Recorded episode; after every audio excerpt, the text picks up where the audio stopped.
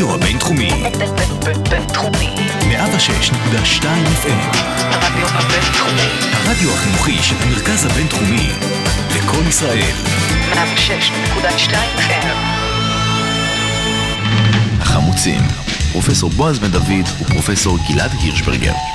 במבט פסיכולוגי על בחירות 2019. אז תודה שחזרתם אלינו, אנחנו החמוצים כאן ברדיו הבינתחומי, פרופסור גלעד הירשברגר ואני, פרופסור בועז בן דוד, פסיכולוגים מבית הספר לפסיכולוגיה במרכז הבינתחומי, מנסים לחשוב על מערכת בחירות 2019 בזווית אקדמית ואולי קצת פסיכולוגית. מי ששומע אותנו ברדיו, דעו לכם שניתן לאתר אותנו בפודקאסט בכל אפליקציית פודקאסטים שתרצו. אנחנו מקבלים את כולם מימין ומשמאל, חרדים וחילונים. אפשר למצוא אותנו גם באנדרואיד וגם באייפון, אנחנו מקבלים את כולם. ומי ששומע אותנו ברדיו יכול כמובן לאתר אותנו 106.2 FM, הרדיו הבינתחומי. הנושא שעליו התכנסנו לדבר כרגע, יחד עם דוקטור שלמה אגוז, האורח שלנו היום, מרצה לפוליטיקה ותקשורת במכללה האקדמית הדסה, הוא פעיל חברתי, הוא גנץ, חג, מועד ונופל. למי שפספס, אז יש תקליט קלאסי של מאיר אריאל, שנקרא שירי חג, מועד ונופל, שהוא משחק מילים כמובן על כך שחג ומועד הם חגים ומועדים בהם אנחנו שמחים, אך גם מרמזים על אותו מתאגרף שמסתובב בזירה, לפתע מועד ונופל. ואנחנו מדברים כמובן על הרעיון הראשון שנותן גנץ לידיעות אחרונות, באמצע שבוע, לא בעיתון סוף שבוע, שזה קצת מוזר לי. לא, זה כן יוצא בסוף השבוע. אה, זה כן יוצא בסוף שבוע? כן, יצא רק, רק קטע מהרעיון יצא. קיבלנו את הקטע הראשוני, זה מסביר, אה, ויוצאת מזה תגובה ועניינים, ואני אתן לך, גלעד, לתת את הרקע. טוב, קודם כל, הרעיון עצמו הוא קצת מוזר. הרעיון אה, נעשה על ידי שלמה ארצי. שלמה ארצי מראיין אותו? שלמה ארצי מראיין, כן. זה, זה דבר מוזר מאוד, אה, חנוך דאום אה, גם, אה, שזה כבר מעלה איזשהו סימן שאלה, איזשהו סימן שאלה, כן? כן. למה הוא מתראיין דווקא אצל שלמה ארצי? אז זה הדבר הראשון. דבר שני, ברעיון עצמו, אה, אני, קצת... אני אגיד לך למה, כי יש זמר הבית ל, ללפיד. רמי קליינשטיין, אז הוא רצה את כן, שלמה ארצי, כאן, ואז... תכף אנחנו נגיע לפרשנות של העניין הזה, אבל זה כבר אה, מעלה איזשהו סימן שאלה. כן. הדבר השני שקורה זה שברעיון עושה רושם שהוא לא לגמרי מוכן ל, לרעיון עיתונאי. שואלים אותו שאלות, הוא קצת מתחיל להתבלבל ולומר דברים שאולי הוא לא רצה לומר, זה יוצר כותרות. גנץ רוצה אה, התנתקות אה, שנייה. אה, נתניהו כמובן קופץ על הדברים כמוצא שלל רב. כן. גם uh, אבו מאזן uh, מברך את גנץ, שזה סוג של uh, נשיקת אבו מוות. אבו מאזן מברך את גנץ, כן, אוי ו- אלוהים ישמור. ומתוך כל הדבר הזה, הבעיה העיקרית בעיניי, זאת אומרת, התגובה של נתניהו צפויה, בסדר. אבו מאזן, אוקיי. הבעיה העיקרית היא איך גנץ מגיב לעניין הזה, או איך המטה שלו או הפעילים שלו מגיבים לעניין הזה. כן. במקום לבוא ולומר, כן, אנחנו בעד שינוי כיוון. אנחנו נהיה מוכנים לדבר עם הפלסטינים. יכול להיות שיקרו כאן צעדים שהם שונים ממה שהיו עכשיו, ואנחנו נשמור על הביטחון וכולי וכולי. במקום לעשות את זה ולעמוד מאחורי הדברים, הם מתחילים להתפתל ולזגזג ולהגיד, לא, לא התכוונו לזה, וכן התכוונו לזה, ובעצם הוא לא אמר ככה והוא אמר ככה. וכל ההתפתלות הזאת משדרת דבר אחד מאוד מאוד ברור, וזה חוסר מנהיגות מוחלט.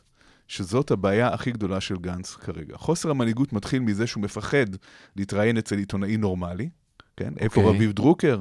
כן. איפה בן כספית? למה כן. אתה לא מתראיין אצל אנשים נורמליים? כן. בוא נגיד לא, לא נורמלים, אלא, אלא עיתונאים אמיתיים, עיתונאים אמיתיים, עיתונאים אמיתיים כן. ששואלים שאלות קשות. כן, כן. כן, שלמה ארצי. לא, ברור. הדבר השני, זה כמעט כמו אלירז זה- שדה. נכון, זה ב- בדיוק, אי אפשר לבקר את נתניהו כשזה מה שגנץ עושה. אוקיי. הדבר השני, זה שבתוך הרעיון הזה רואים שהוא לא מוכן, שהוא טירון. הוא מרגיש כמו טירון. הוא מרגיש כמו מישהו שלא יודע איך לעמוד מול עיתונאים. הדבר השלישי... אז רק בוא, אני רוצה לעצור הדבר כאן. השלישי, שנייה, שנייה, תן אוקיי. לי רק לסיים. הדבר השלישי זה ההתפתלויות האלה, כן? מנהיג לא מתפתל, מנהיג עומד מאחורי הדברים שהוא אומר. והדבר הרביעי שלא ציינו, זה שהמפלגה שלו כרגע סובלת מבעיה קשה של משמעת מסר. שילמד מלפיד משהו. אצל לפיד, רק לפיד מדבר. נכון, אין אנשים אחרים שפתאום קופצים וסותרים את מנהיג המפלגה. חלילה. פה כרגע מה שקורה, זה שבוגי יוצא לעיתונות ואומר, אני הבכיר בכף, הוא הבכיר בחטא. זאת אומרת, הוא חותר תחת המנהיג של המפלגה. יוצא... הוא אמר את המשפט כן, הזה? כן, הוא רק אמר את המשפט. בוא נעצור, בכ- בכיר ב- בכף הכוונה, אני הסיניור. אני בעצם הבן אדם שמנהל את העניינים, הוא הפרצוף היפה שאנחנו שמים בפרונט. זאת אומרת, זה קצת דומה, ברשותך, זה קצת דומה לרבין שאמר, אני אוביל, אני אנווט, אל תדאגו מכל השמאלנים האלה שיש לי במפלגה. זה הפוך מרבין. כן, אבל זה הפוך, בגלל שרבין פרס באמת אומר היה... כן, הבנתי פ- אתכם, כן, כן. אז זאת אומרת שהוא עומד מאחורה ואומר, זה הפרצוף היפה שלנו, אל תשימו לב, אני זה זאת אומרת, זה-. לו פרס היה אומר, אל תדאגו לזה שרבין נראה לכם ימני וניצי, אני בסוף אעשה פה שלום, לכן אני מספר שתיים. אגב. אני הנווט של רבין בא בתגובה למש... לזה שפרס לא אמר את זה, אבל רק הייתה תחושה באותו ליל ניצחון שפרס מנסה לגנוב את הניצחון. כן. כן. וגם צביקה האוזר, שהוא איש אה, ימין, גם קופץ אחרי הפרסום הראשוני הזה של הרעיון, וסותר את הדברים שגנץ אומר. כל הבלגן הזה פוגע בדבר אחד מאוד מרכזי, מנהיגות. אין שום סיכוי שגנץ או איזשהו מנהיג אחר אי פעם ייקח את השלטון אם הוא לא ישדר מנהיגות. והנושא הזה של מנהיגות הוא נושא שאני חושב שאנחנו צריכים להתעכב עליו, אני, אני לא ארחיב את הדברים כרגע על הנושא הזה. אז רק אני אסכם אותך בקצרה, אתה היית רוצה שהוא יעשה מה שנקרא דאבל דאון, אמרתי משהו, עכשיו אתם כולכם אומרים שאני לא בסדר, ביבי כשעושים לו את זה, הוא עולה למקפצה ומשם מטיל את מימיו ואומר חפשו אותי, אתה אומר היית מצפה מגנץ להגיד ברגע שאומרים לו כזה דבר, לענות משהו בסגנון, אז מי אתם רוצים שידבר עם פלסטינים? ביבי? זה שדיבר עם ערפאת רב המרצחים, נכון. הכי טוב שיהיה כאן רמטכ"ל, שידע להרוג 1,400 ערבים עם מוני הגופות, תנו לי ואני, ואני אדאג שיהיה לנו ביטחון. אתה רוצה כאילו... שינווט, שיראה שהוא המנהיג. וכאן יש נקודה נוספת על מנהיגות שהיא מאוד חשובה. מה שקורה במרכז-שמאל הישראלי, זה שבמקום שיקום מנהיג ויגיד, זאת דרכי, כן. זאת אמונתי, אני הולך בדרך הזאת ואני אשכנע אתכם שזאת הדרך הנכונה, הוא מרים שבשבת לאוויר, רואה לאן נושבת הרוח, ולפי זה הוא מחליט מה העמדה שלו. זה לא יכול לעבוד. מה שאני נורא נהנה כאן זה שאמרתי דברים דומים בשבועיים האחרונים, ואתה כל פעם הגנת על גנץ, ואמרת, לא, אתה לא מבין, הוא מנהיג בעצם, כי הוא אמר שלום. אני אמרתי לך, זה היועצים שלו. אה, אז שתיים אחת לבועז, אבל שנייה, רגע, מומי קופץ, כן. זאת לא, זאת נקודה שחשוב, אולי אני צריך לצנן קצת את הדיון כאן, וזה קשור בדיוק למה שאמרת עכשיו. התחלנו בזה שהוא אל חג מועד... תצנן, תעלה את הטמפרטורה. אבל זהו, זאת הנקודה. אמרנו חג מועד ונופל, ואז שפכנו קיתונות על גנץ, אבל את- אתה רץ למרחקים ארוכים, בועז. אה, מערכת בחירות היא לא ספרינט, מערכת בחירות היא מרוץ למ- למ- למרחקים ארוכים. אתה נופל וקם, זה אולי, יש גם שיר נופל וקם. כן. זהו, זו אולי המטאפורה. אז גנץ נפל, אבל... השאלה אם אח- הוא קם. זהו, אחרי שאמרתי את זה, שזה תהליך ארוך והוא בתהליכי למידה, אה, קצת מאוחר מדי, אבל עדיין תהליכי למידה, לא בטוח שהוא לא יכול לתקן. אה, נכון, הוא חסר ניסיון, וזה בלט נכון. בנאום, מי ששם לב לשפת הגוף בנאום. נראה שנוח לו יותר להתעטף בשתיקתו, אם נמשיך עם מטאפורות מוזיקליות. מעולה מה שקורה היום. בדיוק, בדיוק בגלל החשש מביקורת על כל מה שיאמר, אבל אי אפשר לקפוץ למים בלי להירטב. נכון. ואתה צריך, אתה צריך בהחלט ל, אה, להגיד מה שאתה חושב. עכשיו, אני רוצה להגיד שני דברים. אחד, על מה שהוא כאן אמר... אגב זה 2-2 כבר, בגלל שמומי אה, עזר לי לצאת מזה. כמו שהוא אומר, בלי זה שהוא עזרת נפל- חברים. זה שהוא נפל כרגע, לא אומר שהוא לא יקום בעתיד. אני לא חוזר בי משום דבר שאמרנו בעבר. לא, חלילה. אני רק אומר שכרגע הוא נמצא בנקודה בעייתית. שתי אמירות, בבקשה. שתי, אחת על מה שהוא אמר, ואחת על מה שהוא היה צריך להגיד, אוקיי? אה, הדבר הראשון, מה שהוא אמר, אז הוא אמר ש... הוא, אגב, הוא לא אמר התנתקות שנייה, כך זה הוצג.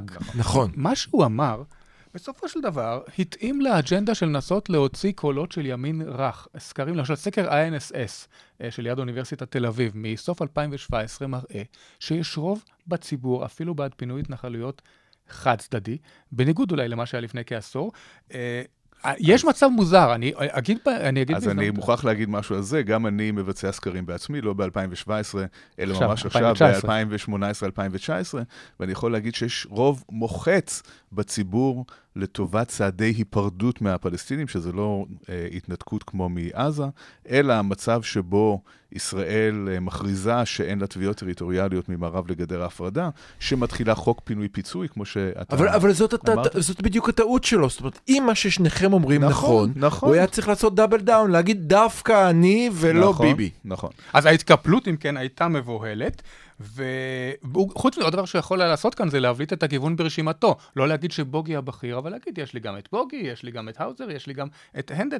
כלומר, יש דרך להתמודד עם זה. הדבר השני, על מה שהוא היה צריך להגיד. התגובה שלו הייתה מתגוננת במקום לתקוף. נכון. עכשיו, העניין הוא שאתה לא יכול לעשות את זה, והתהייה שלי, אה, גלעד הדגיש כאן את התהייה על גנץ עצמו, אני תוהה על מי שמייעץ לו. תסלחו לי.